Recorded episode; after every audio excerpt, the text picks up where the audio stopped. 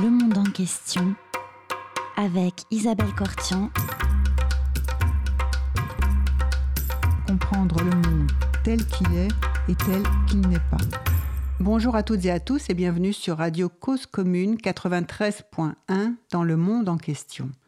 Aujourd'hui, nous allons parler de la situation au Liban, de ce qui s'y passe, des manifestations qui s'y déroulent depuis euh, le 17 octobre 2019.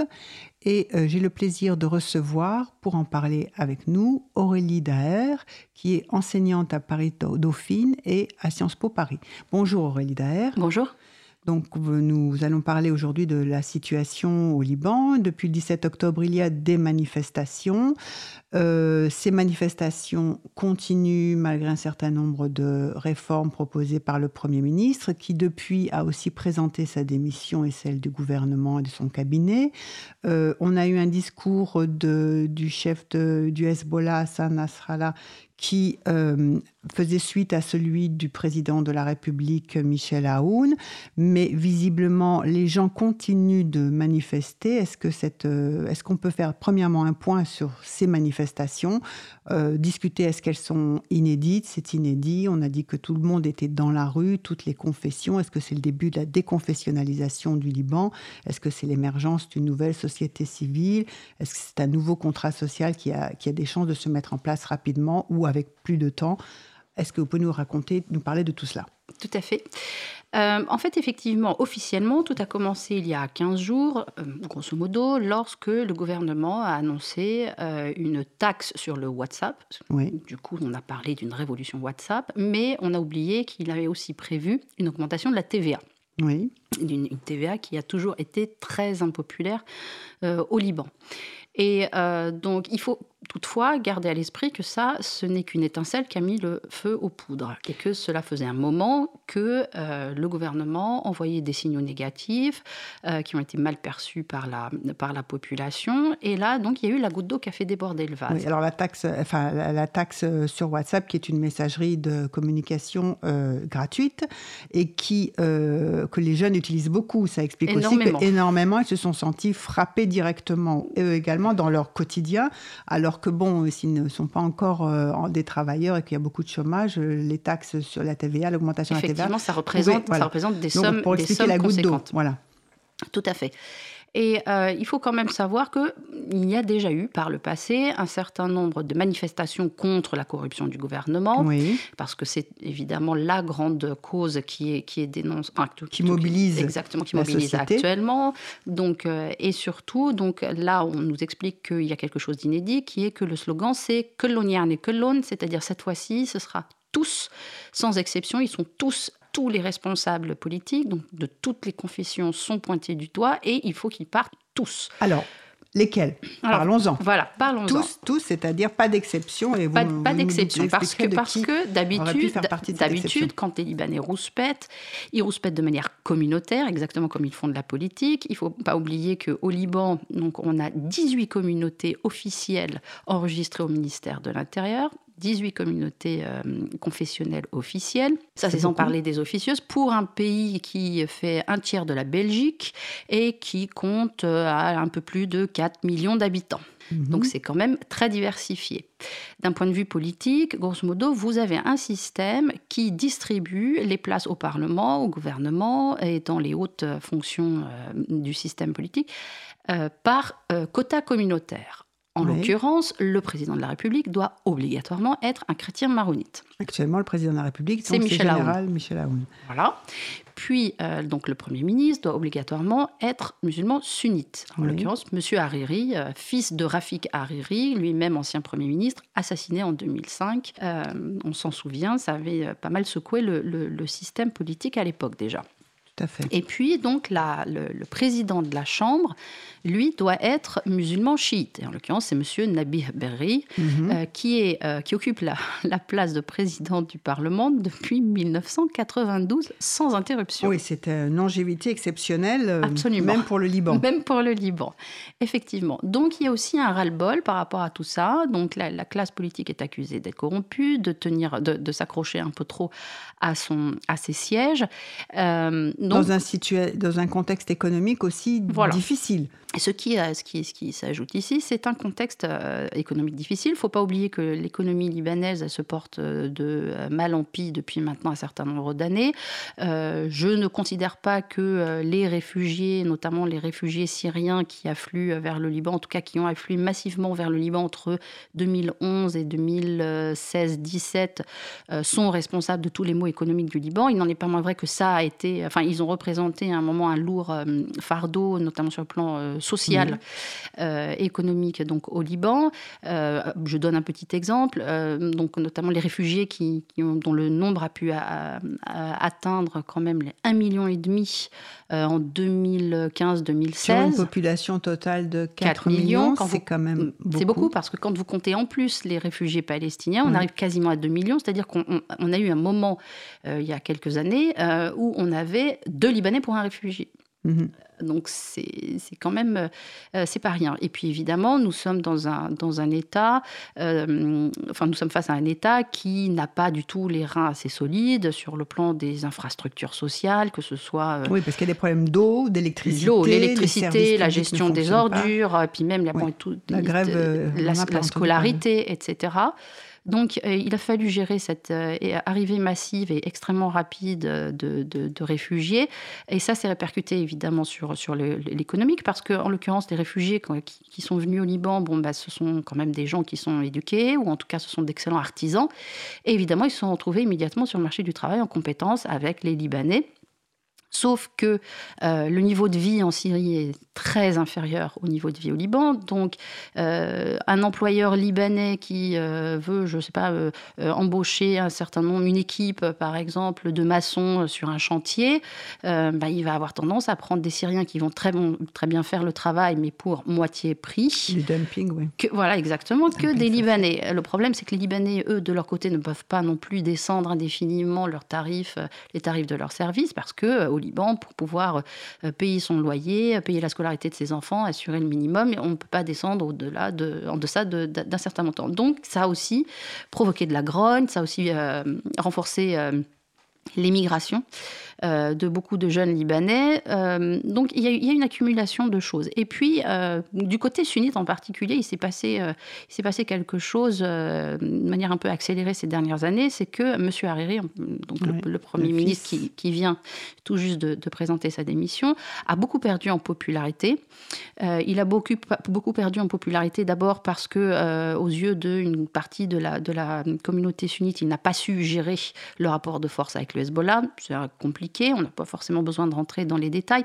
Mais il y a aussi le fait que sur le plan économique, puisque c'est ça la grande, le grand problème euh, essentiel, c'est que euh, M. Hariri a beaucoup baissé euh, les, ce qu'il injectait dans le système de redistribution clientéliste au sein de la communauté. Oui, puisque en réalité, enfin, il y a ce système clientéliste. Exactement. Donc le, le, pouvoir est partagé, réparti, comme vous l'avez expliqué, entre chrétiens maronites, sunnites et chiites, et ensuite chacun euh, redistribue une manne financière à ces, Exactement. gens qui En fait, l'enjeu du pouvoir au Liban n'est pas d'arriver au pouvoir pour mettre en place un programme, et surtout encore moins un, programme qui serait national. On a beaucoup de mal euh, en politique libanaise à raisonner de manière transconfessionnelle nationale. On est dans des logiques de compétition où on place des leaders à certains postes, euh, idéalement donc des portefeuilles gouvernementaux lucratifs, mmh. grâce à euh, voilà, des euh, marchés publics euh, attribués habilement ben, aux entreprises, des ministres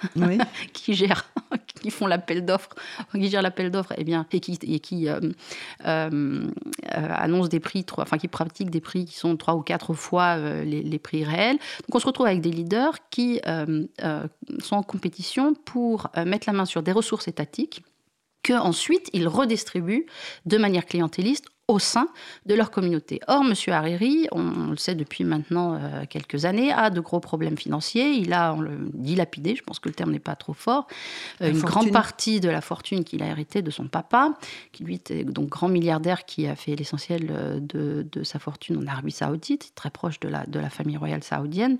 Du coup, il avait à l'époque reçu en signe de, de, gratitude et de reconnaissance de la part du roi Fahd, il avait reçu la nationalité. exactement, la citoyenneté saoudienne. Qu'il a ensuite passé à ses enfants. Donc, euh, le fils Hariri euh, gère très mal son argent. Il perd, euh, il y a 2-3 ans, la main sur Saudi OG, qui est le fleuron de l'ensemble des entreprises. Créées par son père. Exactement. les Saoudiens remettent la main dessus. Puis, il annonce, et là, ça a été une grande claque pour la communauté sunnite, il y a un an et demi, au moment des élections législatives, les élections législatives étant un grand moment de redistribution clientéliste chez toutes les communautés. En France, on pourrait appeler ça de l'achat de voix. Au Liban, ça fait partie. C'est la redistribution. Voilà, c'est ça. C'est du social. C'est du social. C'est une conception du travail social. Voilà, exactement. Donc là, M. Hariri annonce qu'il n'y aura pas d'argent que, exceptionnellement, pour ces élections-là, il n'y aura pas d'argent. Pour sa communauté. Pour sa communauté, pour tous ceux qui voudront voter pour lui. C'est grosso modo, votez pour moi parce que vous croyez en moi, mais en tout cas, je ne ferai pas de redistribution. Sauf que, et il y a un, mois, et maintenant un petit peu plus d'un mois, on apprend dans un article du New York Times. Oui, c'est le New York Times qui. Qui est Monsieur Hariri, qui soi-disant n'avait plus un rond pour payer des 100 dollars, 200 dollars la voix il y a un an et demi. Bah, à la même époque, il était en train de signer un chèque de 16 millions de, dollars pour son amante, euh, une mannequin sud-africaine, de demeurant très jolie. Mais. Oui. Évidemment, on apprend ça il y a un mois. Donc là, une nouvelle, encore une claque dans la figure de la communauté sunnite qui commence à en avoir un peu, un peu marre de ce leader qui n'assume pas en fait ses responsabilités de patron, euh, de patron de clientèle. Par ailleurs, il y a eu donc un moment aussi assez humiliant il y a euh, deux ans, lorsque les Saoudiens ont enlevé, je pense que le terme n'est pas, pas trop fort, enlevé M. Hariri euh, donc en l'emmenant de force, en le convoquant de, de force en Arabie Saoudite, le forçant à présenter sa démission. Ça avait fait tout un roman, si vous vous souvenez. Il a fait que M. Macron euh, trouve un moyen pour, pour, pour l'extirper euh, de Riyad. Il est passé par Paris. Il est passé par Paris, soi-disant, on avait prévu ça sous forme d'un week-end shopping, juste pour montrer à la face du monde que non, non, il n'était pas retenu contre son, contre son, gré. en Arabie Saoudite. Et à partir de là, on, on l'a renvoyé au Liban. Donc, euh, si vous voulez, il y a, je pense, un énorme ras-le-bol, plus particulièrement chez les sunnites face donc, au, Premier ministre. Donc, ils sont moins disposés à se serrer les coudes euh, derrière, derrière leur leader. Chez les chrétiens, bah, ça rouspète déjà depuis, depuis un moment. On a toujours eu cette grande fracture entre les haounistes, donc les gens qui suivent M. Michel Aoun, euh, et puis des gens qui sont plutôt, donc qui sont en fait les héritiers des milices chrétiennes de la guerre civile, donc des gens qui suivent les ce qu'on appelle les, ce qu'on appelle les Kataeb, donc le parti des phalanges, qui est le parti de la famille Gemayel, et puis maintenant les forces libanaises de M. Jarja. Donc ça, et ça a toujours été la grande guerre entre ces, entre ces deux camps. Euh, et en même temps, les chrétiens, suite à la guerre civile, ont beaucoup perdu de la centralité, euh, de leur centralité euh, traditionnelle au sein du pouvoir. Il faut dire ce qu'il en est. Ils ont perdu la guerre civile. La redistribution des pouvoirs suite à, la, justement à la fin de cette guerre s'est faite en faveur des sunnites. Donc depuis, les chrétiens euh, dans le jeu libanais... Beaucoup sont partis aussi. Ah oui, tout à fait. le Liban. Absolument. Beaucoup plus que des sunnites Tout ou des à fait. Mais ce que je, veux dire, c'est qu'en termes de tendance politique, finalement, les groupes, en tout cas les groupes euh, politiques libanais, servent aujourd'hui plus d'appoint oui. euh, que d'être une vraie que d'être au, euh, au, cœur du système et locomotive du, du, jeu politique et du débat politique. Et effectivement, depuis 2005 et puis surtout en fait à partir de, des années 2010, le jeu euh, politique libanais, il est structuré euh, autour d'une compétition désormais entre sunnites et chiites. Et là, on voit les chrétiens bah, choisir leur camp. Soit ils sont plutôt du côté sunnite, soit ils sont, euh, en l'occurrence, certains étant pro, avec Kataeb et, les forces libanaises, soit effectivement, ils sont plutôt pro-chiites. Donc ça, c'est plutôt les gens de, Michel Aoun, du président. Et puis, on, a, on a eu un certain nombre de blocages politiques et institutionnels qui ont amené à une crise majeure entre 2014 et 2016. On est quand même resté pendant plus de deux ans sans président. On commençait à avoir des blagues au Liban sur le thème pour faire pire que nous. Il n'y a plus que les Belges. Voilà, et euh, Monsieur Hariri voulait absolument revenir, euh, reprendre son poste de, Premier ministre. À l'époque, le Hezbollah bloquait. Monsieur Aoun euh, rêvait désespérément d'être président de la République. Il faut dire qu'il en rêve depuis 1989. et puis il a 84 ans, ah il fallait bien que ça arrive. Ah bah C'était ça. Alors il y en a qui, justement, misaient sur son grand âge pour faire en sorte que ça n'arriverait jamais. Et puis finalement, par donc souci, j'ai envie de dire, en espèce de sursaut général de la classe politique libanaise parce qu'on était arrivé à un niveau, je veux dire, la, virulence du discours intercommunautaire était absolument abominable. On parlait de guerre civile imminente, on se balançait des, noms d'oiseaux absolument épouvantables. les sunnites menaçaient, on va, faire la, on va faire la guerre aux chiites, les chiites, on va faire la guerre aux sunnites. Enfin bon, bref, les chrétiens rajoutaient de, l'huile sur le feu. Bon, finalement, on trouve un consensus en 2016. On dit, voilà, on va faire, on va mettre euh, tous ceux qui se détestent ensemble et on va les mettre tous au pouvoir. Et puis on va faire une alliance sacrée, euh, une alliance à trois, à trois piliers. Donc Monsieur Hand veut absolument la présidence, ben, on va la lui donner, mhm. enfin. Et puis, euh, Hariri veut absolument euh, redevenir Premier, ministre. Bon, ben, on va lui donner un feu vert. Et puis, M. Berry, donc, pour les chiites, continuera à la, tête, à la tête du Parlement. Et puis, derrière, on a le Hezbollah qui surveille, euh, qui s'assure que tout... Oui, qui n'est pas en première ligne. Il n'est pas du tout en première ligne, mais ça, ça a toujours été euh, sa grande stratégie politique, c'est de demander très peu de choses pour ses propres membres et fonctionner plutôt par, enfin, activer les leviers plutôt à travers les réseaux d'alliés. Euh, euh, mais qui ne sont pas qui ne sont pas chiites, les alliés euh, essentiellement chrétiens, mais aussi sunnites et, un peu druzes. Donc on se retrouve face à ce, cet énorme consensus. Euh, donc tout le monde à l'époque, parce que c'est là que les Libanais ont la, la, la mémoire courte, c'était quand même euh, il, y a, il, y a, 3-4 ans, tout le monde est, ravi, euh, la tension descend, on commence à s'atteler au dossier économique, notamment paraît-il qu'on a du gaz et du pétrole dans les eaux territoriales libanaises, on va mhm. tous être super riches. Et puis, pas de peau, en fait, on se rend compte que tout ça, encore une fois, fait l'objet d'un gros gâteau qui est mhm. euh, partagé euh, entre les, les, les, leaders euh, au pouvoir. Et puis, bah, la population, elle, elle ne reçoit absolument aucun centime de, toutes ces, de tous ces projets de, de, de rétablissement économique.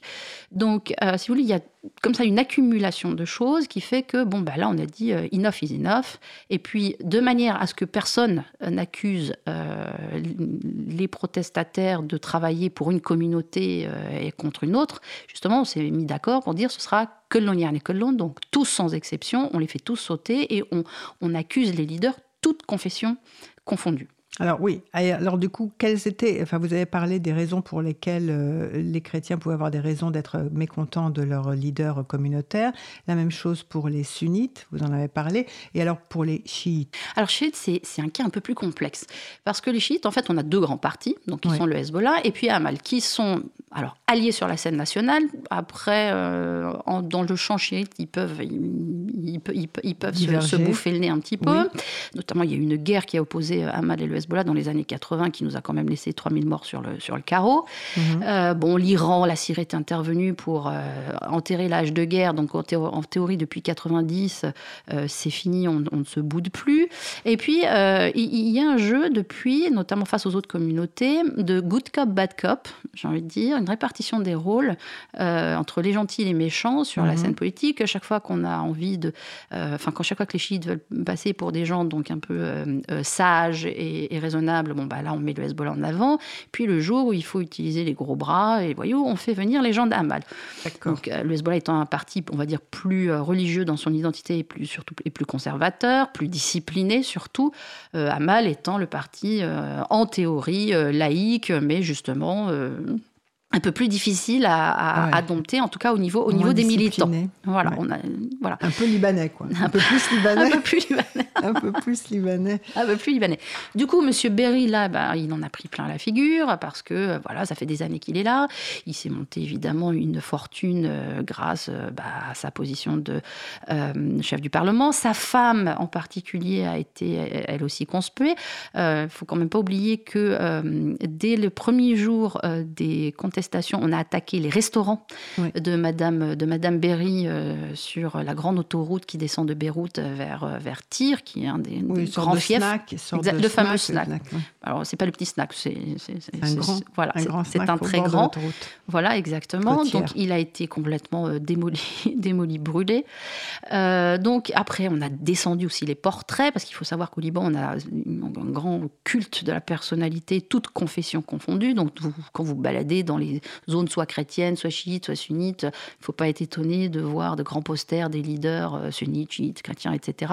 Là, on a descendu les posters, notamment ceux de, Berry, on les a piétinés, on a uriné mmh. dessus, enfin bon, bref. Donc M. Berry, oui, M. Berry a pris cher. Alors, il y, a une petite nota bene là qu'il faut, je pense, introduire, c'est dans la manière dont on critique le Hezbollah et, et Hamal chez les chiites.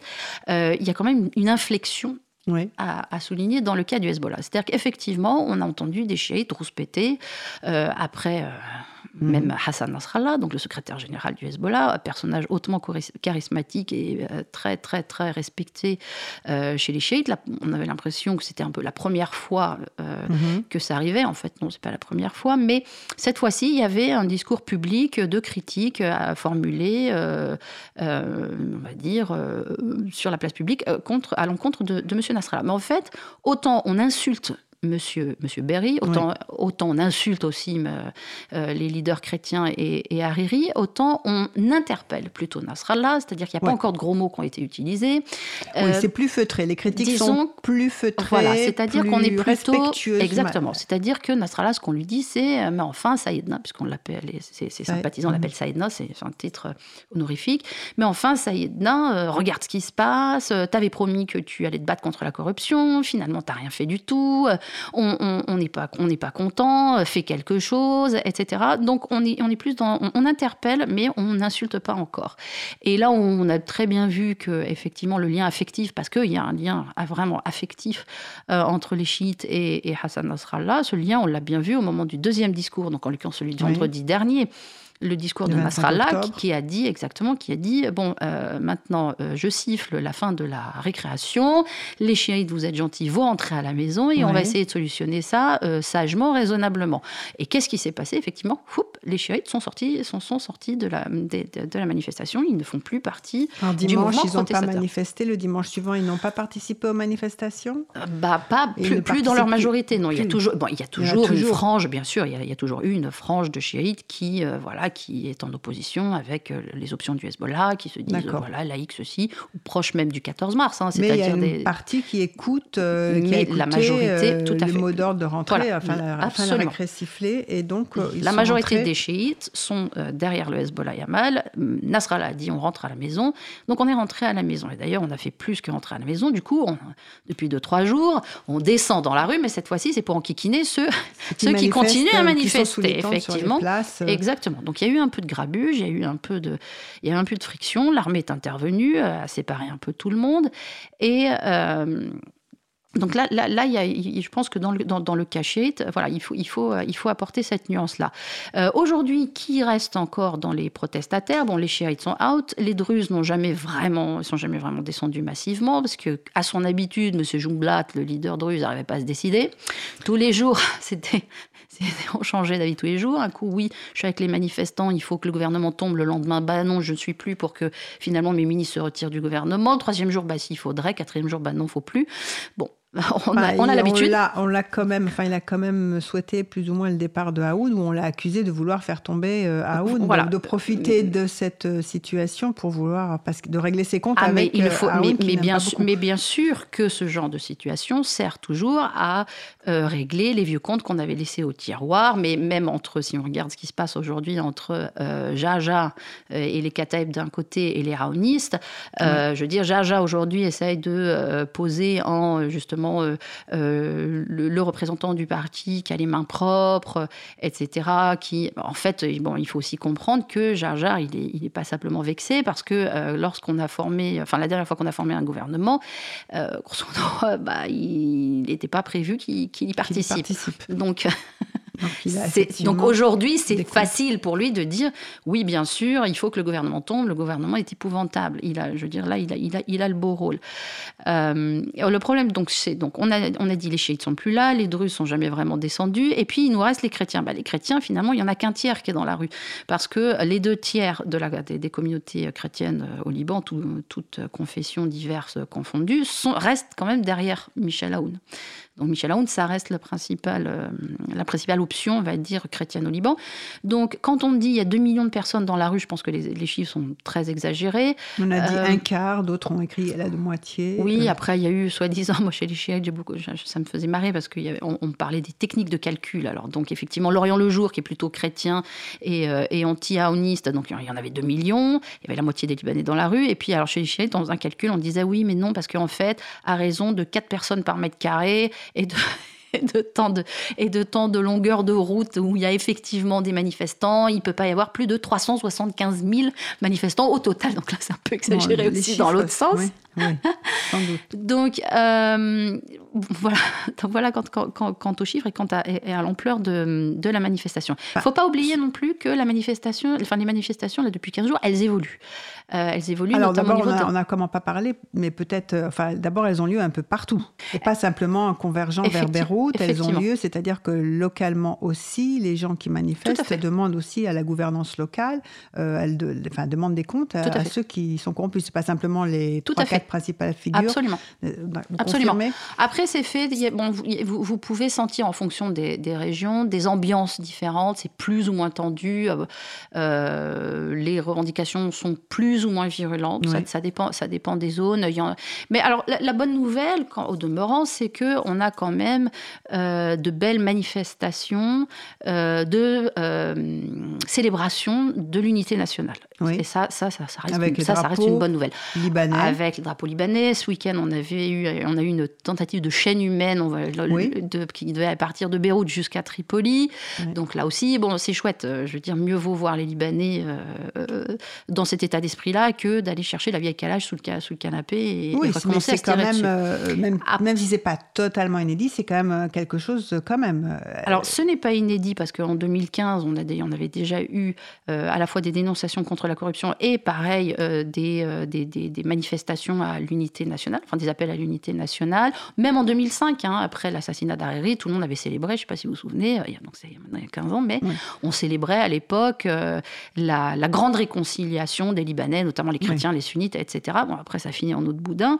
Mais. Euh, là, effectivement, il y a quelque chose d'un peu plus fort que d'habitude. Euh, on, est, on est effectivement, euh, on, insiste sur cette, sur cette unité nationale, mais pour autant, on n'entend pas encore de véritable appel massif à se débarrasser du système confessionnel.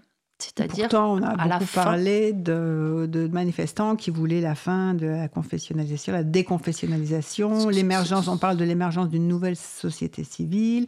Euh, on demande un nouveau contrat social. Non? Alors, le problème, c'est que, enfin, moi, là, là où je suis un peu perplexe et surtout inquiète, parce que moi, je, préfère être à la limite plus prudente que, trop optimiste, mais en 2015, on avait beaucoup hurlé justement après cette classe politique, qui est déjà qui était, qui est la même donc aujourd'hui, hein, et on l'accusait de corruption, etc. Et quand on regarde, il y a un an et demi, quand on a eu les élections législatives, on a eu beaucoup de bruit autour de justement la société civile, euh, qui proposait pour la première fois euh, des listes euh, claires et nettes. On avait de nouveaux visages qui étaient arrivés, etc. Il y a eu un effort, il y a plusieurs listes qui avait monté justement une liste commune euh, qui, était, qui avait présenté, donc, qui était arrivée euh, en faisant front commun euh, face à donc l'ancienne classe politique. Et puis quand on regarde au moment où il a fallu mettre le petit papier dans la boîte, le bulletin dans l'urne, ben, qu'est-ce qui est ressorti du chapeau? Toujours les mêmes. Et la société civile, finalement, n'a réussi à placer qu'une seule personne. Alors oui, effectivement, bon, de toute façon, ces choses-là, ça ne change pas. Ça change pas en 24 heures. Non, non. Il va falloir y retourner plusieurs fois avant que ça marche. Mais euh, moi, la question que je me pose, c'est que si aujourd'hui, euh, on avait des élections, alors oui, probablement, je pense que nos, nos, nos, leaders communautaires prendraient cher, mais aux, aux élections législatives qui doivent avoir lieu dans deux ans, j'ai peur que si le soufflet est un peu retombé, euh, on retrouve une partie de notre classe euh, conspuée aujourd'hui euh, réélue. Bon, alors, nous, je vous propose une première pause musicale. Nous allons entendre Majida El Roumi chanter Ya Beyrouth. Est-ce que vous pouvez nous parler un peu de ce que représente cette chanson? Tout à fait. Une chanson sur Beyrouth? C'est une chanson, c'est une chanson qui date des années 80 en fait, qui date de la fin de la guerre civile à l'époque où Michel Aoun à l'époque beaucoup plus jeune qu'aujourd'hui, menait sa guerre de libération contre la tutelle syrienne, cherchait à mettre les Syriens en dehors du Liban. Et il avait face à lui, en l'occurrence, les Syriens, lourdement soutenus par les forces libanaises, monsieur, de M. Jaja. Et on a voilà, une guerre particulièrement sanglante. Beyrouth Est a été largement amochée, énormément de Beyrouthins ont, péri dans les bombardements. Ça, a quand même, ça a quand même duré. Et donc Majid Homi, à l'époque, donc chante cette magnifique chanson pour Beyrouth et pour, et pour ses habitants. Et c'est un appel, un appel au soulèvement. c'est un, un, bel, un bel hommage C'est une très belle chanson. Ya Beyrouth.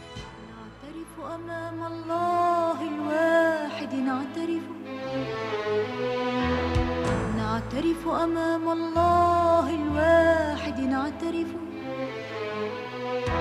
أن كنا منك نغار أن كنا منك نغار أن كنا منك نغار أن كنا منك نغار وكان جمالك يؤذينا.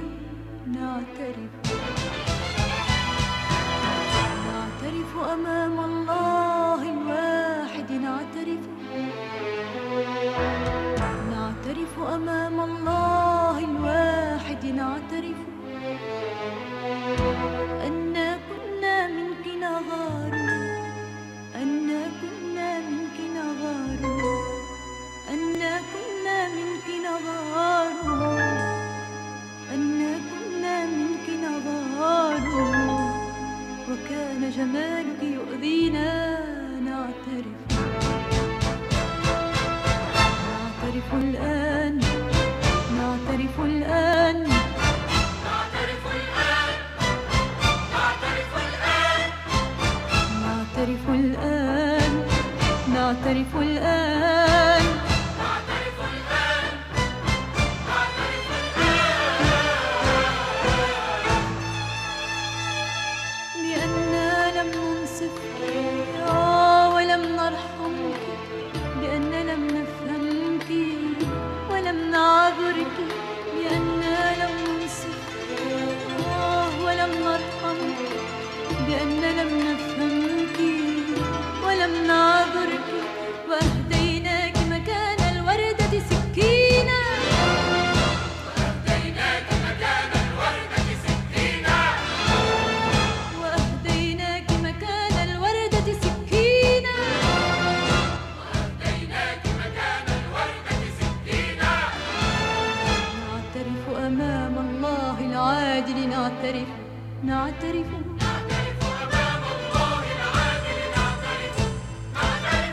Cause commune.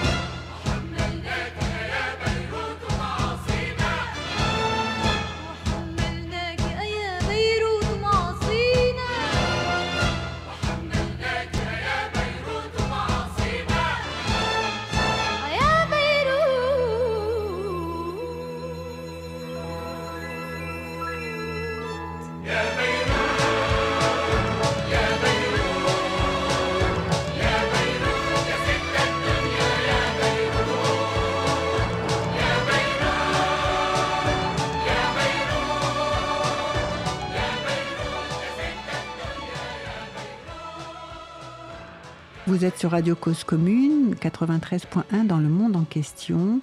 Vous venez d'écouter Majida El Roumia Beyrouth et nous recevons Aurélie Daher et nous parlons du Liban. Aurélie Daher, le Premier ministre Saad Hariri vient de présenter sa démission, a présenté sa démission du gouvernement. Est-ce que, que va-t-il se passer? Bah, pour l'instant, il y a pas mal de points d'interrogation. Je dirais il y a trois grandes questions, très rapidement. La première, c'est qui va succéder à M. Hariri Parce ah. que le, le, Premier ministre qui lui succédera doit obligatoirement être sunnite. Oui, ce que vous avez dit. Donc, voilà. Alors, qui Alors, dans, les premiers ministrables, dans les premiers ministrables qu'on a actuellement, euh, soit ils sont clients de M. Hariri, soit de toute façon, ils ne seront jamais agrégés par, euh, agréés, pardon, excusez-moi, agréés par, par, euh, par les manifestants. Donc là, on a un premier problème. Et il y a même certaines rumeurs qui disent que M. Hariri pourrait bien finalement se succéder à lui-même. voilà. Bah, c'est-à-dire que si, en tout cas, il va assurer la transition jusqu'à ce que. Ah ben là, de toute façon, il faut qu'il il, s'occupe de l'expédition des affaires courantes. Donc, euh, mais la question, c'est est-ce que le prochain gouvernement qu'on nous promet comme un, gouvernement de technocrates, des gens qui ne seraient pas des politiciens, qui, euh, euh, grosso modo, n'auraient pas de sang sur les mains en termes de corruption, est-ce que c'est M. Hariri qui reprendrait le flambeau ou est-ce que ce serait quelqu'un d'autre? Alors là, on ne voit pas très bien qui, en fait. Quelle autre figure émerge? Parce qu'il euh, il a fait un petit peu le ménage autour de lui, euh, le Premier ministre, ou il a essayé de décourager des, éventuels rivaux? En fait, c'est papa. Quand papa est arrivé au pouvoir, M. Hariri père, donc Rafik Hariri, il est, propulsé sur la scène politique libanaise euh, juste après la, la guerre civile. Il est soutenu par les Saoudiens et par les Américains. À l'inverse des, des, des, autres leaders politiques libanais qui sont très connus, ils ne font pas, font pas partie de ce qu'on appelle les vieilles dynasties politiques libanaises. Exactement. C'était, c'était vraiment la météorite parachutée là. L'outsider. L'outsider complet. Et euh, il avait encore à faire, à trouver sa place au sein de la communauté sunnite. On le connaissait en tant que business, comme businessman, comme homme d'affaires, mais c'est vrai qu'en politique, euh, c'était pas encore ça. Et puis, euh, bon, il, a. Parlons du père. il a Pluton. Voilà, on parle du père. Mais il a très bien manœuvré. Et puis, finalement, il a réussi à écarter, on va dire, les familles, les familles traditionnelles, les Karamé, les Solah, etc. Et pour se mettre, placer lui en tant qu'acteur principal du, du, jeu, euh, du jeu sunnite. Et quant aux autres, euh, qui faisaient encore un peu de résistance, les euh, Tamam, les, etc., il, il, en a fait en fait des clients, donc il les a fait entrer, on va dire, dans la grande maison Hariri. Donc aujourd'hui, si on prend, si on prend un, un, premier ministrable, il y a de fortes chances qu'il sera plus ou moins rattaché à Hariri. les députés peuvent proposer à nouveau à Saad Hariri d'être le Premier ministre. C'est pas du tout impossible. On ferait dans le bizarre pour parler comme dans les tontons flingueurs. Mais, euh, ce n'est pas une idée au Liban. On a déjà fait. On a déjà ah. fait. Euh, on, a, on, a, déjà euh, viré un Premier ministre pour le rappeler, pour le rappeler ensuite. Donc ça, c'est la première question. La deuxième question, c'est quel, quel temps est-ce qu'il va falloir, combien de temps il va falloir pour pouvoir monter ce nouveau gouvernement? Parce que toujours au nom de cette sacro-sainte distribution des, des, postes par communauté, non seulement il va falloir trouver une équipe de personnes compétentes, non corrompues, mais en plus on ne peut pas faire un gouvernement qui serait par exemple uniquement composé de chrétiens ou avec uniquement euh, des chiites et des druzes. Il faut absolument que tout le monde soit là, sinon constitutionnellement le gouvernement ne tient pas. Donc il va falloir que tout le monde soit là. Donc là il va y avoir un espèce de jeu de calcul de nombre de personnes, de telles confessions qu'il va falloir mettre. Et puis, il va falloir négocier parce qu'il va falloir qu'ils soient agréés par toutes les communautés. Mais on n'a pas peur que les gens qui manifestent s'impatientent euh, de voir qu'on retombe pour faire un nouveau gouvernement, on retombe dans les mêmes travers. Du coup, d'où la troisième question ah, qui est jusqu'où va aller la patience des manifestants? Parce que est-ce que là, ça va, ça, ça va déjà, si on réussit à mettre tout ça en place, est-ce que les manifestants vont considérer que c'est suffisant? Ou est-ce qu'ils vont se dire, justement, encourager, vont se dire, tiens, euh, le premier coup de de marteau dans l'édifice a été concluant. Allez, on continue jusqu'au bout. Euh, donc le risque qui, qui, est réel en demeurant, et je pense que c'était aussi le message qui a été donné un peu par les, par les hooligans euh, euh, chiites qui sont allés donc semer un peu le souk ce week-end sur les, sur les places de manifestation. Les manifestants, oui. Exactement. C'est que au final, si les manifestants continuent à être enquiquinés et que ça n'avance pas, on, on, va voir arriver sur le terrain un certain nombre de tensions. Et puis, bien évidemment que les manifestants, s'ils sont attaqués une fois, deux fois, trois fois, ils ne vont pas rester les bras ballants, et on pourrait avoir des accrochages, de la violence politique dans les rues, un peu sur le style de ce qu'on a vu en, mai 2008, quand le, Hezbollah, à l'époque, avait voulu faire annuler des, une décision prise par, un gouvernement qui, à l'époque, était amputé des, des mini-chiites, et ça avait fini voilà, avec des accrochages dans la rue entre sunnites et chiites, entre chrétiens entre eux, entre druzes entre eux, parce que du coup, tant qu'à faire, on règle aussi des vieux comptes qu'on n'avait pas fini, qu'on n'avait pas, euh, dont on s'était pas débarrassé et qui dataient même de la guerre civile. Je ne sais pas si vous imaginez. Mm. Donc là, effectivement, il y a enfin, bon, la guerre civile, euh, peut-être que la jeune génération ne l'a pas connue, mais enfin, elle euh, reste quand même extrêmement présente dans les esprits, dans les elle mémoires. Est elle est très présente dans les esprits. Au et même dans la ville. Au demeurant, je pense qu'aujourd'hui, personne n'en veut. Euh, de la mm. guerre civile. On voudrait vraiment pas que ça, ça dégénère euh, complètement, que, tout passe, oh, parte. tout sauf la guerre civile aussi. Voilà. Voilà. Donc, euh, jusqu'où euh, sont prêts à aller les manifestants euh, Est-ce qu'après, il va y avoir aussi des désaccords entre manifestants entre, Est-ce qu'on va voir aussi des scissions entre ceux qui vont dire on va jusqu'au bout, ceux qui vont dire bon, allez, mmh. ils mmh. ont fait un effort, on arrête là et on attend les prochaines élections législatives dans deux ans Est-ce que c'est. Bon, là, on a, on a des points d'interrogation.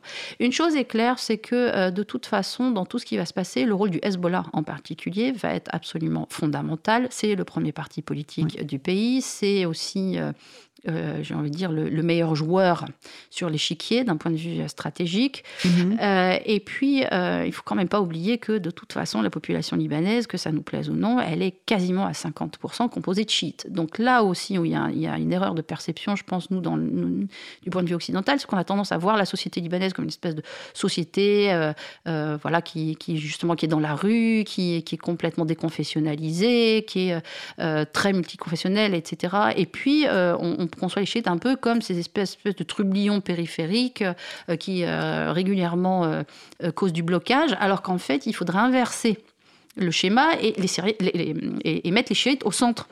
C'est-à-dire que tout va dépendre, grosso modo, de ce que, sont, ce que les chiites sont disposés à, lâcher comme lest. Et notamment ce matin, euh, je lisais euh, les infos et j'ai trouvé, qu'il y avait quelque chose absolument de, très intéressant, c'est que euh, M. Hariri, avant de, présenter sa démission au, président de la République, est allé voir le Hezbollah. Mm-hmm. Et donc il en a discuté avant. Donc il a été voir qui au Hezbollah? Bah. disons, il y a plusieurs interlocuteurs. Hein. Monsieur, Monsieur Nasrallah a plusieurs conseillers politiques il, y a des relais, ça c'est pas ça c'est pas un problème. Mais ce que je veux dire, c'est que M. Hariri n'aurait jamais présenté sa démission s'il n'avait pas eu de feu vert du Hezbollah. Donc ce qui veut dire que le Hezbollah, s'il donne son feu vert à une démission et donc à la dissolution du, du gouvernement, ils ont déjà des idées en tête, ils ont déjà des scénarios euh, de sortie de crise en tête. Ça veut dire qu'ils ont aussi déjà des noms alors pour l'instant, voilà, euh, il reste discret, il n'y a rien qu'à se pointer. Mais euh, voilà, euh, ça sent, on va dire, un peu une espèce de, d'accord qui s'est fait entre sunnites et chiites et qui s'est fait au détriment des maronites parce que eux, par contre, n'ont pas été tenus au courant. L'allié, l'allié chrétien du Hezbollah et de, et de M. Hariri, donc en l'occurrence les n'ont pas été, enfin, n'a pas été, tenu informé.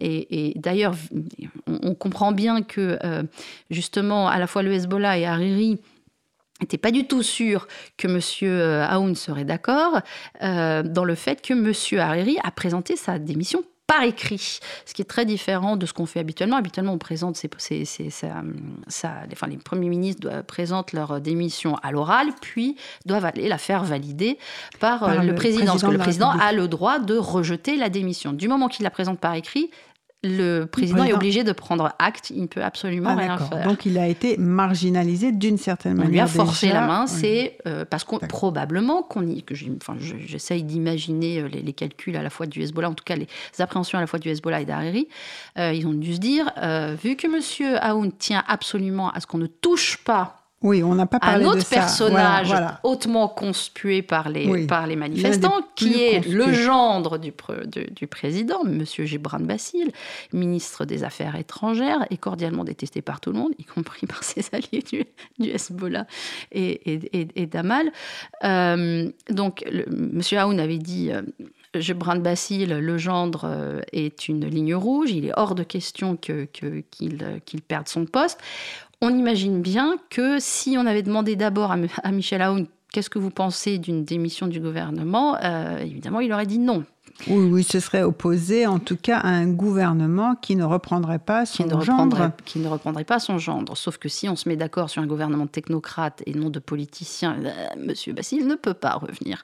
Donc là, on sent quand même que là, le Hezbollah a un peu euh, euh, serré la vis, on va dire, vis-à-vis de, son, de son allié chrétien. Enfin, ou que l'une des sorties de crise possibles, c'est de dire aux gens, ben voilà, on sacrifie le gendre. On Alors, plus effectivement, on peut aussi imaginer que le Hezbollah euh, fait le calcul suivant on sacrifie euh, Hariri euh, chez les sunnites et on va sacrifier Monsieur Basile chez, chez les maronites. Mhm. Et puis, alors, probablement qu'on va sacrifier aussi Monsieur Berry, au demeurant, il a 80 et quelques ouais, années il n'est pas aussi. Trop jeune, Et puis là, là, de toute façon, enfin, bon, tant, tant, que le Parlement est en place, ce Parlement est en place, bon, Monsieur Berry partira pas, mais voilà, au prochain Parlement, Monsieur Berry prendra sa retraite, ça c'est sûr. Donc ça fait un partout, grosso modo. Voilà, chaque, chaque communauté aura, aura, euh, aura lâché euh, un gros poisson. Oui, ça pourrait être une des solutions euh, possibles Disons que c'est ce qui doit faire entrer à la maison les manifestants et faire retomber euh, la mobilisation. Sauf que ce qu'on a vu aujourd'hui, c'est que euh, les manifestants ne sont pas sortis des routes. En même temps, l'armée, là, euh, depuis ce week-end, est en train de forcer les manifestants à rouvrir les routes. Les écoles ont repris du service, ou vont reprendre du service lundi prochain. Vont rouvrir. Donc, là encore, est-ce que, est-ce que, par la force des choses, le mouvement ne va pas, va pas non plus un peu s'essouffler? Ça, de toute façon, on verra ça dans les, dans les prochains jours. Mais l'armée, pour l'instant, elle n'a pas reçu de consignes particulières. Elle n'est pas, n'a pas bougé, euh, mais elle n'a pas reçu. Elle est restée. Euh, on, ne l'a pas mêlée. Et de toute façon, bon, elle n'aime pas trop être mêlée. Absolument. L'armée, libanaise, en général, quand il y a des crises euh, intercommunautaires, reste, enfin, soit fait, fait la, médiatrice, mais en tout cas, ne, n'entend pas utiliser la force contre les communautés. Non, surtout, elle ne veut pas utiliser la force contre les communautés. Pour autant, attention contre l'une ou l'autre ah, des communautés. Pour autant, attention, parce qu'on a, on nous a montré aussi des très belles images de euh, manifestants offrant des, absolument offrant des roses. Aux, militaires. Et puis euh, il y a des discours de militaires euh, voilà annonçant leur enfin montrant leur solidarité avec les manifestants. On a eu donc aussi la police qui a fait de la distribution de gâteaux. Enfin bref très bien. Mais il n'en est pas moins vrai que si les manifestants devaient s'en prendre avec violence à une figure politique, là, l'armée immédiatement euh, interviendra et certainement pas en faveur des manifestants. Et ça, on l'a vu, en l'occurrence, l'ancien Premier ministre, Najim Mikati, euh, le premier jour, a vu sa villa attaquer euh, les manifestants. lui, il était accusé de corruption, il a été condamné, je crois, lui. Bah, oh, non, non, non, non, c'est compliqué, c'est compliqué parce que son cas est compliqué parce qu'en fait, il a utilisé l'argent étatique qu'il a placé à taux de 17% en banque à faire des, petits. Lui, il dit j'ai pas volé, j'ai emprunté, mais euh, voilà, après j'ai ah. rendu. Oui, bon, le problème, c'est qu'on pourra dire aussi que c'est du détournement de fonds publics ou de l'abus de biens sociaux, ou etc., etc. Et, mais bon, d'après certains juges, non, non, on va, on, prendra même pas la peine de juger pour si peu. Bon, je, ne ferai aucun commentaire. D'accord. Mais pour revenir, pour revenir à Monsieur, donc à Monsieur Mikati, Monsieur Mikati a été attaqué donc euh, en l'occurrence le premier jour, l'armée immédiatement est descendue à bloquer les manifestants, repousser les manifestants à la matraque.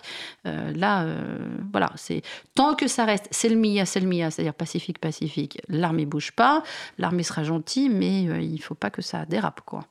Alors une autre sorte, enfin, est-ce qu'on peut, enfin, une autre façon très cynique de, de, de sortir de la crise, ce serait qu'un incident provoque des réflexes communautaires et que chaque communauté rentre. Est-ce que c'est possible ça? Ou est-ce que désormais euh, voilà, c'est ah, une des grandes questions qu'on se pose. Est-ce que véritablement la société veut sortir, euh, veut euh, construire une nouvelle citoyenneté libanaise où effectivement ce n'est pas, on ne dépend plus de son leader, où désormais les lois seront les mêmes pour tout le monde et non pas par l'intermédiaire d'une communauté? Est-ce qu'on hmm. va vers un nouveau contrat social? Bah, Ça, c'est ma, ma, grande question. C'est-à-dire que les médias occidentaux essayent de nous, montrent une société libanaise qui justement euh, critique euh, les logiques communautaires. il n'en est pas moins vrai que euh, je suis quasiment persuadée que si vraiment on organisait par exemple un référendum pour demander aux Libanaises qui pensent euh, de l'idée d'abolir complètement le système confessionnel et de passer à un système un homme, une voix, ou one man, one vote, où la voix du chrétien vaudrait la voix du, du, du, du, du chiite, du druze, du ceci, et qu'on pourrait avoir un, président de la République de n'importe quelle confession, etc. Je suis quasiment sûre que ce serait le non qu'il l'emporterait. C'est-à-dire que là, il y a un énorme paradoxe. On, veut on a une société qui ne veut plus de la corruption, euh, qui ne veut plus du clientélisme communautaire, qui, et qui pour autant n'est pas prête à se débarrasser d'un système qui est générateur de manière structurelle de ce genre de pratiques euh, critiquées. Donc j'ai envie de dire, là, il va falloir à un moment faire un vrai choix mais je ne sens pas les Libanais encore prêts à, passer ce cap-là. Il y a encore trop de peurs, encore, il y a encore des peurs, euh, surtout chez les chrétiens. En fait, c'est ça, c'est que bon, les chrétiens aujourd'hui représentent euh, tous ensemble un tiers de la population libanaise, grand maximum, face à deux tiers de musulmans. En attendant, ils ont quand même donc la présidence de la République, ils ont surtout la moitié des sièges au Parlement. Ils sont à 50-50. Et puis, euh, ce qui est absolument ahurissant, c'est que la communauté maronite à elle seule a 34 sièges, quand les sunnites, qui sont plus nombreux, ont 27 sièges, et les chiites, qui sont bien plus nombreux, en ont 27 aussi. Donc, on peut imaginer que euh, bon, le jour où on dira bon, bah, maintenant c'est fini, euh, ce système de privilèges est terminé, moi, je suis pas sûre que les Libanais sont, sont, prêts à lâcher euh, les, fondamentaux, je veux dire, de la structuration de leur vie politique. Malheureusement, à mon grand regret conserverait cette spécificité multiconfessionnelle, mais peut-être en essayant quand même, euh, enfin, je, enfin, si la société civile continue pour les prochaines élections législatives, elles ont lieu quand? On les a eu en 2018, c'est tous les 4 ans, donc en 22. En 22. Sauf que, moi là encore, je ne suis pas très optimiste parce que là, notre clic au pouvoir, elle a bien compris que euh, la population était en pétard et surtout donc les a accusés de manière très nominative. Moi, je ne serais pas étonnée de voir la classe politique repousser la tenue des élections euh, en 22. Et ils en ont déjà fait, parce que, euh, en l'occurrence, les élections qu'on a eues en 2018, normalement, elles devaient, elles devaient avoir lieu en 2013. On les a repoussées 5 ans, pendant 5 ans. Ah oui, d'accord. Donc, comme privé, euh, mettons qu'aujourd'hui, puisqu'il n'y a pas, effectivement, non plus, la société civile n'a pas vraiment de représentants dans ces manifestations. Pas de relais. D'ailleurs, c'est ce que. Elle n'a pas de relais au Parlement. Nasrallah a demandé lors de son discours qui, qui, sont les représentants avec qui on pourrait négocier. Il a demandé, donc il n'y en a pas. Bon, ça, c'est aussi une, enfin, beaucoup de nouvelles manifestations qu'on a vues dans le monde. C'est très souvent acéphale. C'est trop acéphale. Alors là encore, moi, j'entends beaucoup de gens euh, se réjouir du fait que euh, c'est sublime, il n'y a pas de chef, il n'y a pas de, Moi, au contraire, je trouve que c'est plutôt, euh, c'est plutôt inquiétant parce que ce serait l'occasion de voir apparaître justement de nouveaux personnages euh, qui euh, structureraient un peu le discours, qui se positionneraient en future locomotive, en, présidentiable, premier ministrable, députéable, euh, voilà, qui feraient un peu leurs armes sur le terrain, qui ont. Moi, ce que je trouve assez étrange, c'est que donc plus ces manifestations avancent dans le temps, plus donc certes on maintient ces manifestations de solidarité, d'union nationale, mais ça commence à prendre des allures de bon, je prends des exemples, voilà, on a des groupes qui font du yoga, par exemple, dans la rue, on a des groupes de danse, on a des etc. Là où on imaginerait, dans, un, dans, dans une situation réellement révolutionnaire, euh, des groupes de travail, des groupes de réflexion sur maintenant on fait quoi? C'est-à-dire que maintenant c'est bien de dénoncer, mais il va falloir réfléchir à quels sont les leviers d'action à disposition qu'on pourrait inventer, qu'on pourrait créer, euh, quelles personnes, quel nouveau visage on pourrait vraiment mettre en avant. Et là, on voit bien que ça traîne encore. Euh, mais c'est encore par certains côtés, donc ces gens dans la rue euh, seraient dépolitisés. Enfin, comme beaucoup de publics des nouvelles manifestations qu'on ah. voit un peu partout dans le monde ou? Moi, je suis pas sûre qu'ils soient dépolitisés.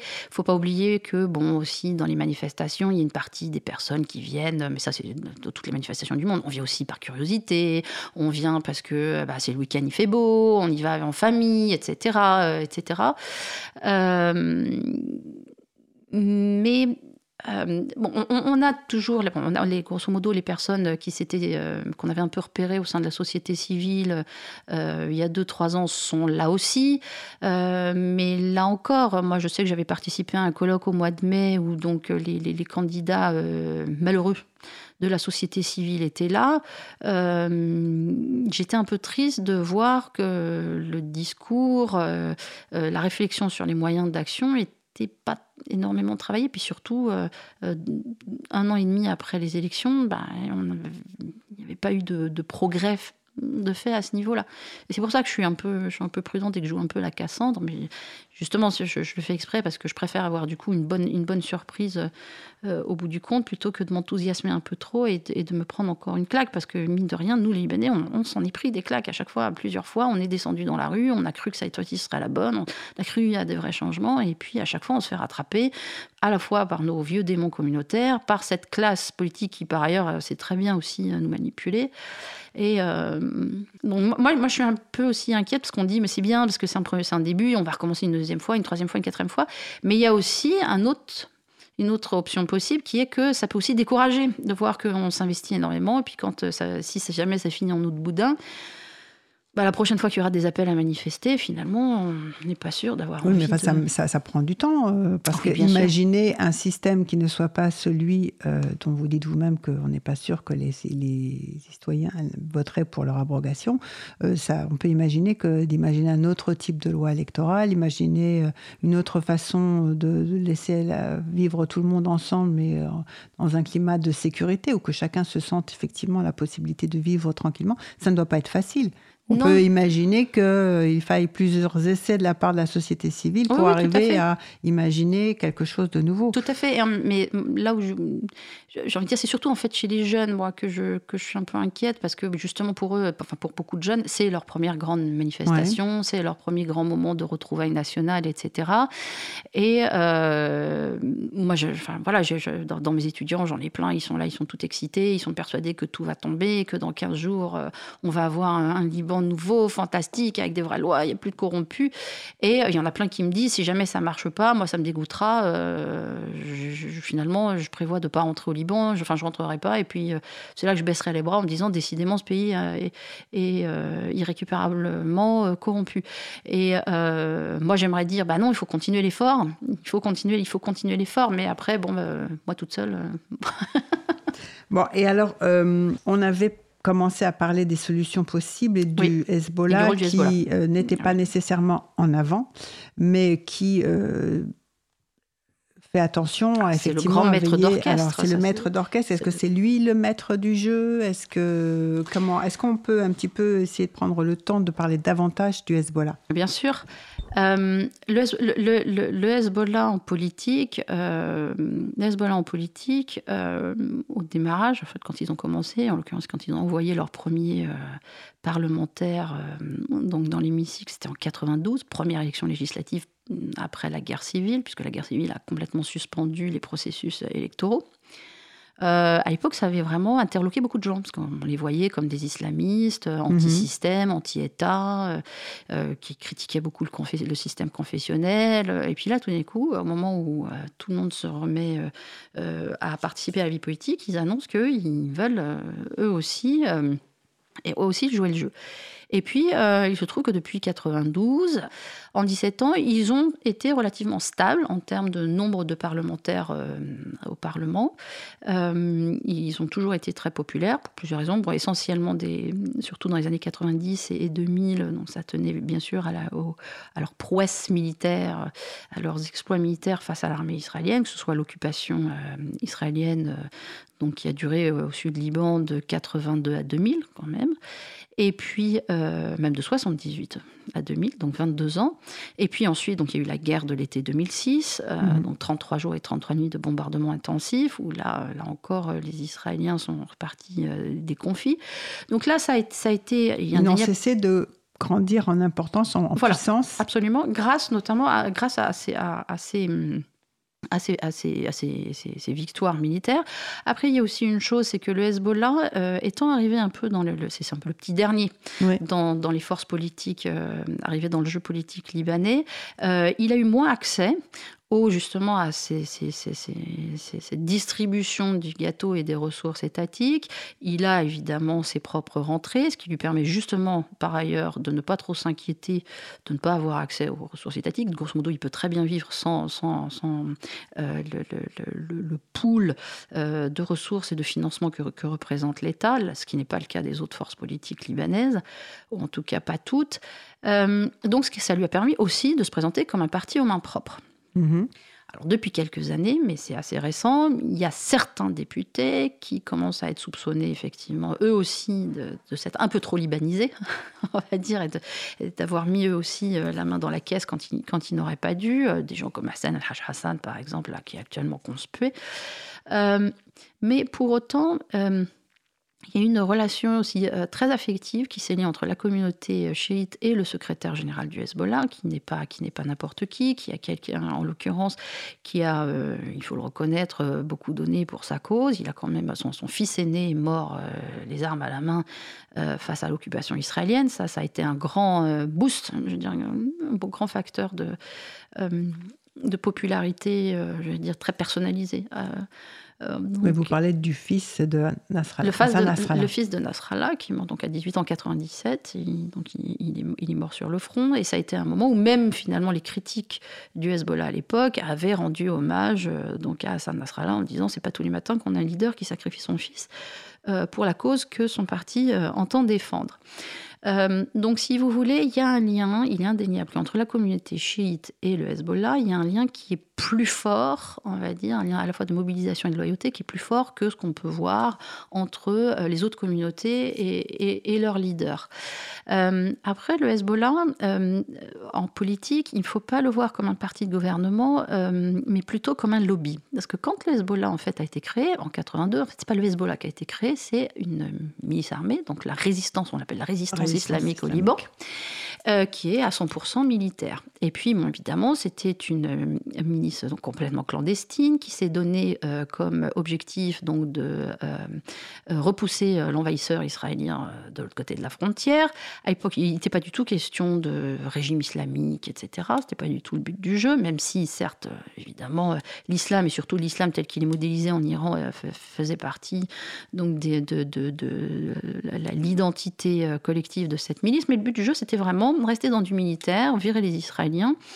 Et puis très rapidement, cette milice s'est rendue compte que bah, il allait lui falloir une vitrine publique il il falloir une vitrine publique, des gens qui euh, donneraient des euh, interviews, qui s'occuperaient de la, de, enfin, qui seraient la, face euh, visible, en matière de l'organisation, qui ferait aussi de la mobilisation, notamment pour expliquer la cause de cette résistance, notamment auprès des jeunes chiites, et les, évidemment attirer les jeunes chiites vers les rangs de, de cette structure armée. Et c'est là que, du coup, la résistance islamique s'est ajoutée, on va ajoutée à sa structure, politique. exactement, à la fois politique, sociale et médiatique parce mhm. qu'il y a le Hezbollah une télé, une radio, euh, ils ont eu un moment des publications. Et puis, donc, effectivement, euh, il y a tout un appareil euh, d'intervention, enfin d'action sociale, euh, qui sont là, qui agissent en background pour notamment bah, reconstruire tout ce que Israël démolit. Donc, tout ça, c'est à leurs frais. Hein. Tous les bâtiments, les maisons sont, sont reconstruits. Oui, c'est là que peut-être il faut expliquer que oui, on peut s'étonner pour un occidental pourquoi c'est pas l'État qui reconstruit. Hein. En ah, l'occurrence, les Talibanais n'en ont absolument pas les moyens. Voilà. Donc, non, mais il faut expliquer. Oui, oui, bien sûr. oui, oui, oui les, Talibans est endetté à hauteur de 80 milliards de dollars. On est quand même, euh, je crois, le premier ou le deuxième pays le plus endetté au monde par, par habitant. Euh, tout ce que produit le Liban, et le Liban n'a ni industrie ni agriculture, pour faire court, c'est une industrie de services, surtout de secteur bancaire. Donc, eh oui, c'est pas, ce n'est pas rien. Donc, tout ce qui est produit bah, passe à éponger le service de la dette. Donc, comment voulez-vous faire par ailleurs du développement mhm. et de la création d'emplois dans, des circonstances pareilles?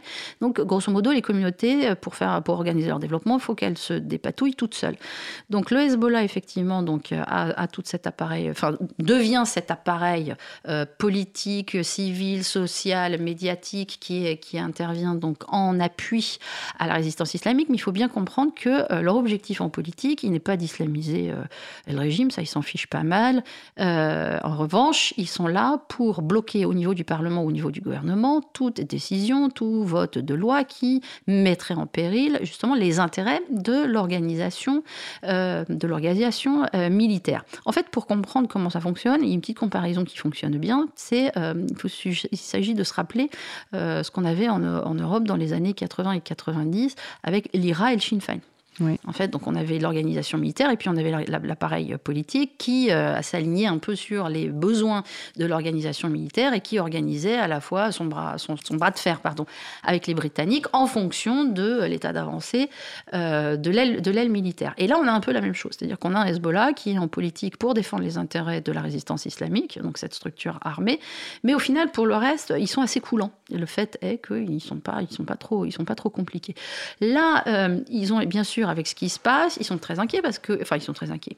Disons qu'ils ils ont pu être à un moment, euh, ils ont pu s'interroger sur euh, la manière dont allait évoluer euh, la protestation, parce que évidemment, au bout de deux semaines, on a commencé à entendre de nouvelles revendications, dont le désarmement de la résistance islamique. Et là, ça L'Hezbollah, c'est une ligne rouge pour le Hezbollah. Bon, alors on va revenir sur cette question, mais je vous propose une pause musicale. Cette fois, nous allons écouter un air de Marcel euh, Califé, Oumi. Euh, ma mère. Est-ce que vous commentez maintenant ou après? Euh, Plutôt après. D'accord, alors nous écoutons Ma mère de Marcel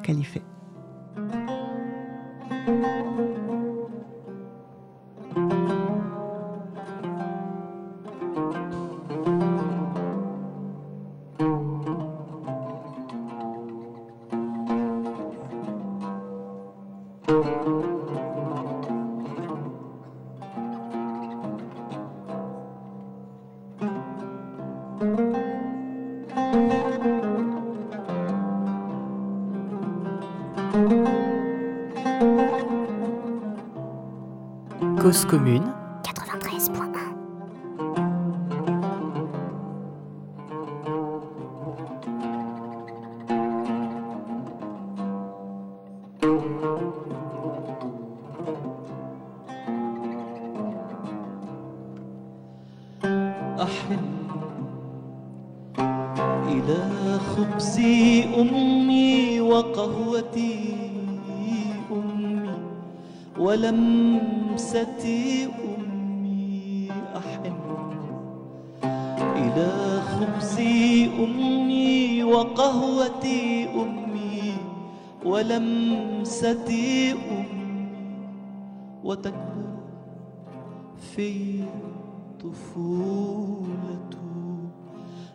يوما على صدري يومي وتكبر في طفولة يوما على صدري يومي وأعشق عمري لأني إذا مت أخجل من دمعي أمي.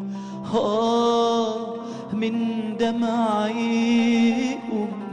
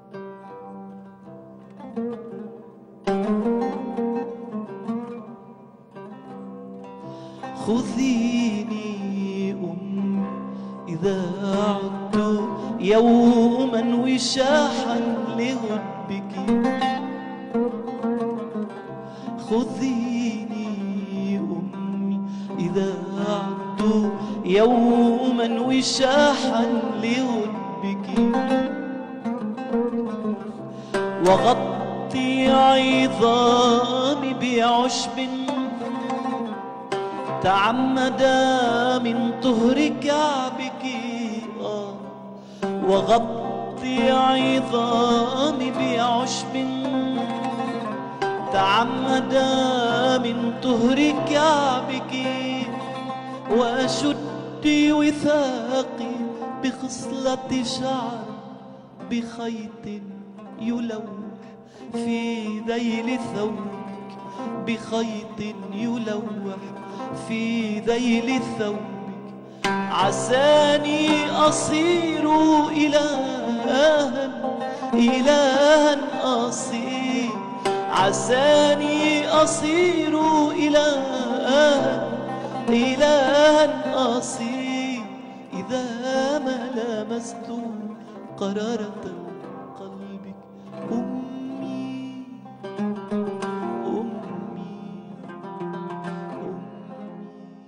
Vous êtes sur Radio Cause Commune 93.1 dans le monde en question. Vous écoutez Aurélie Daher qui nous parle du Liban. Nous venons d'entendre une chanson de Marcel Califé que je crois circule beaucoup durant les manifestations actuelle. Tout à fait, parce que euh, donc le milieu artistique est lui aussi investi dans la protestation. Impliqué dans les manifestations. Tout à fait, et on a vu plusieurs chanteurs, on a vu plusieurs chanteurs euh, donc euh, s'installer sur les principales places des principales villes libanaises. Et c'est vrai que Marcel Califé, notamment à Tripoli, dernièrement, a donné un, concert qui a fait, qui voilà, qui a attiré beaucoup de monde.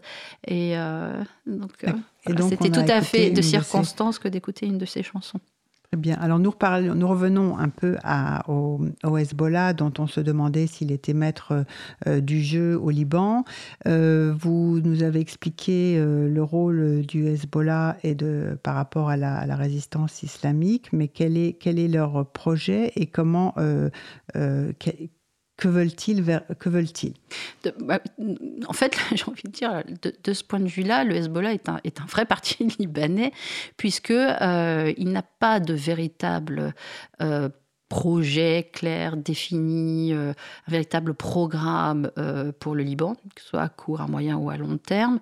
mais en cela, je veux dire, c'est le cas de tous les partis tous les partis politiques libanais. Puisque, comme je disais tout à l'heure, de toute façon, les partis politiques sont avant tout des partis communautaires, euh, dont euh, le, principal, euh, le principal objectif reste de défendre les intérêts de la communauté face aux autres communautés. On a vraiment beaucoup de mal à trouver au Liban des partis politiques qui raisonneraient de, qui raisonneraient de manière transconfessionnelle, nationale et qui prévoirait des choses. C'est-à-dire qu'on a, on a du mal à trouver euh, euh, une structure politique ou même quelques intellectuels euh, ou des, laboratoires, enfin des groupes de travaux, je ne sais pas, des laboratoires d'idées, mmh. un think tank libanais qui dirait mais quel est l'intérêt du Liban?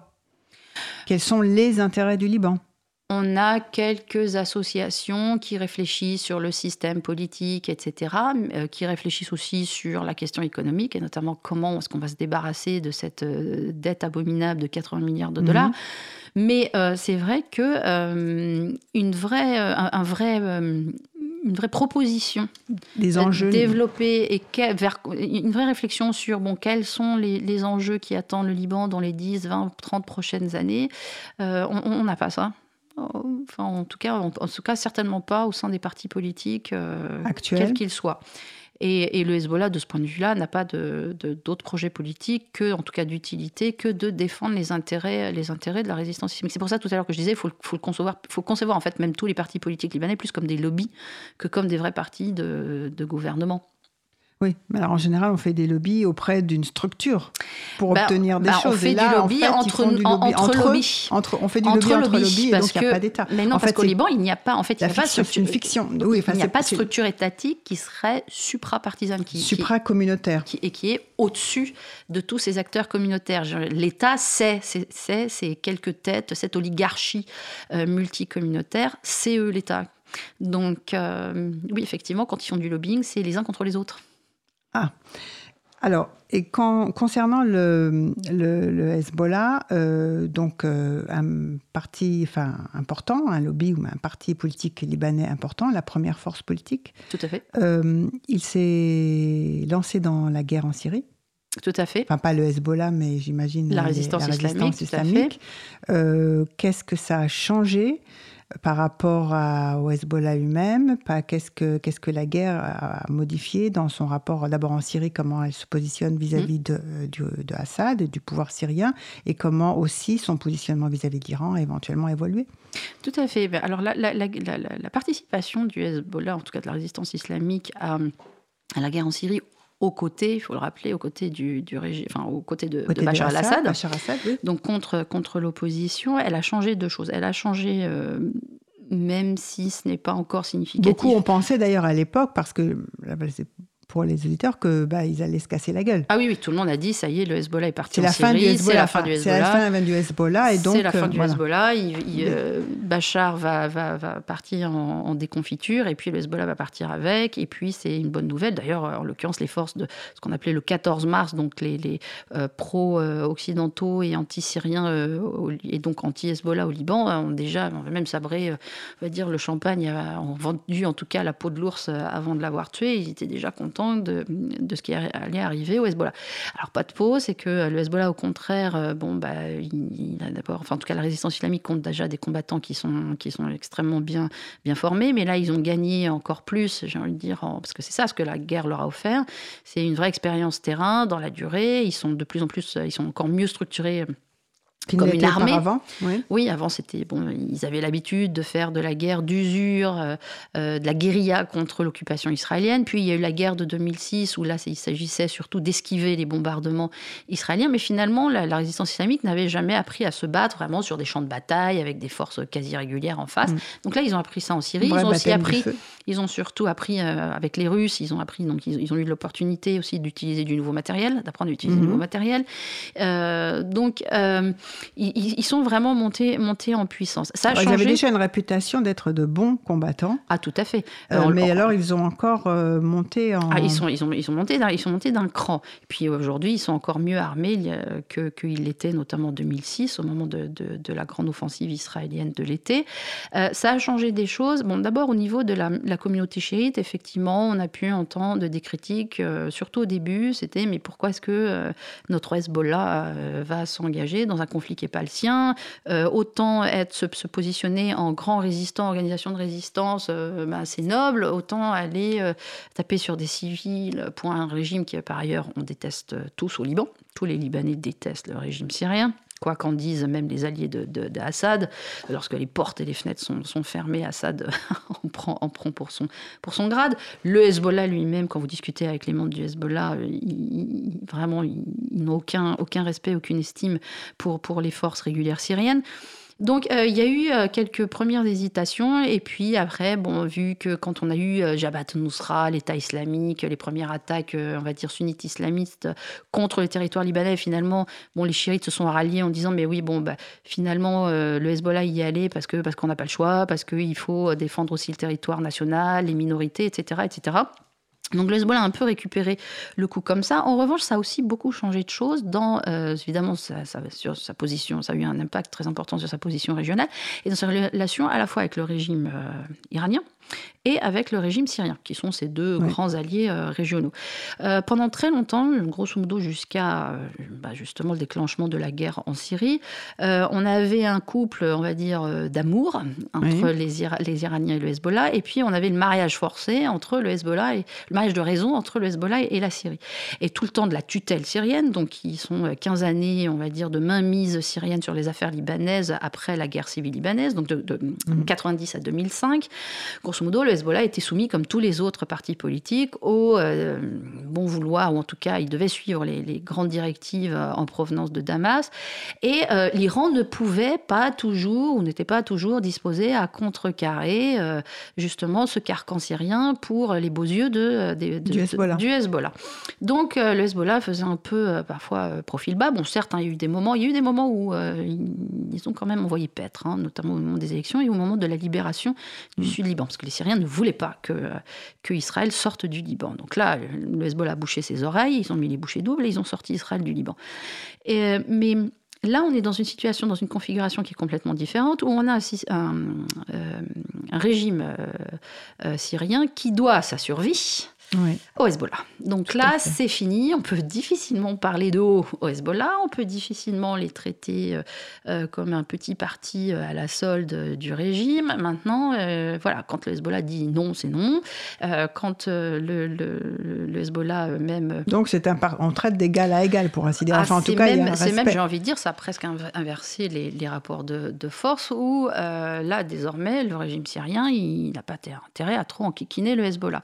Surtout que le Hezbollah Hezbollah maintenant est partie prenante dans la restructuration de l'appareil sécuritaire euh, syrien. C'est quand même une première. On voit, ah. on voit une, structure qui n'est pas un État, mais qui est chargée de, restructurer, je veux dire, l'appareil opsien d'un État tiers. C'est quand même pas banal. D'un point de vue historique, je ne sais pas si on, a, si on a un précédent. Donc là, l'appareil l'appareil syrien qui dépend dans sa survie justement de la solidité de son appareil de sécurité, ben, voilà, maintenant il est, j'ai envie de dire, gangréné, pour mhm. caricaturer un peu. Il y a des Hezbollah à tous les niveaux, c'est les Hezbollah qui pensent justement la, la, restructuration. Donc, bon, euh, Bachar, il ne faut pas, faut, pas trop qu'il, la ramène. Euh, du coup, ça a complètement libéré la relation entre le Hezbollah et l'Iran, où là maintenant on, peut faire euh, euh, nos affaires et on peut se, déclarer notre amour de manière plus ouverte. On plus notre relation n'est plus parasitée et elle n'est plus, euh, elle n'est plus pénalisée par le facteur, par le facteur syrien. Et puis il y a eu aussi, là aussi, il y a eu un, un rééquilibrage, on va dire, des rapports, dans le sens où, par exemple, au début, euh, dans les années 80-90, c'était les Pasdaran, donc les gardiens de la révolution euh, iraniens qui formaient les petits jeunes de la résistance islamique. Or, de manière intéressante, depuis quelques années, ce sont les, les hauts, gradés, les hauts gradés de la résistance islamique qui enseignent l'art de la guerre aux jeunes Pasdaran dans les, dans les facs athéans.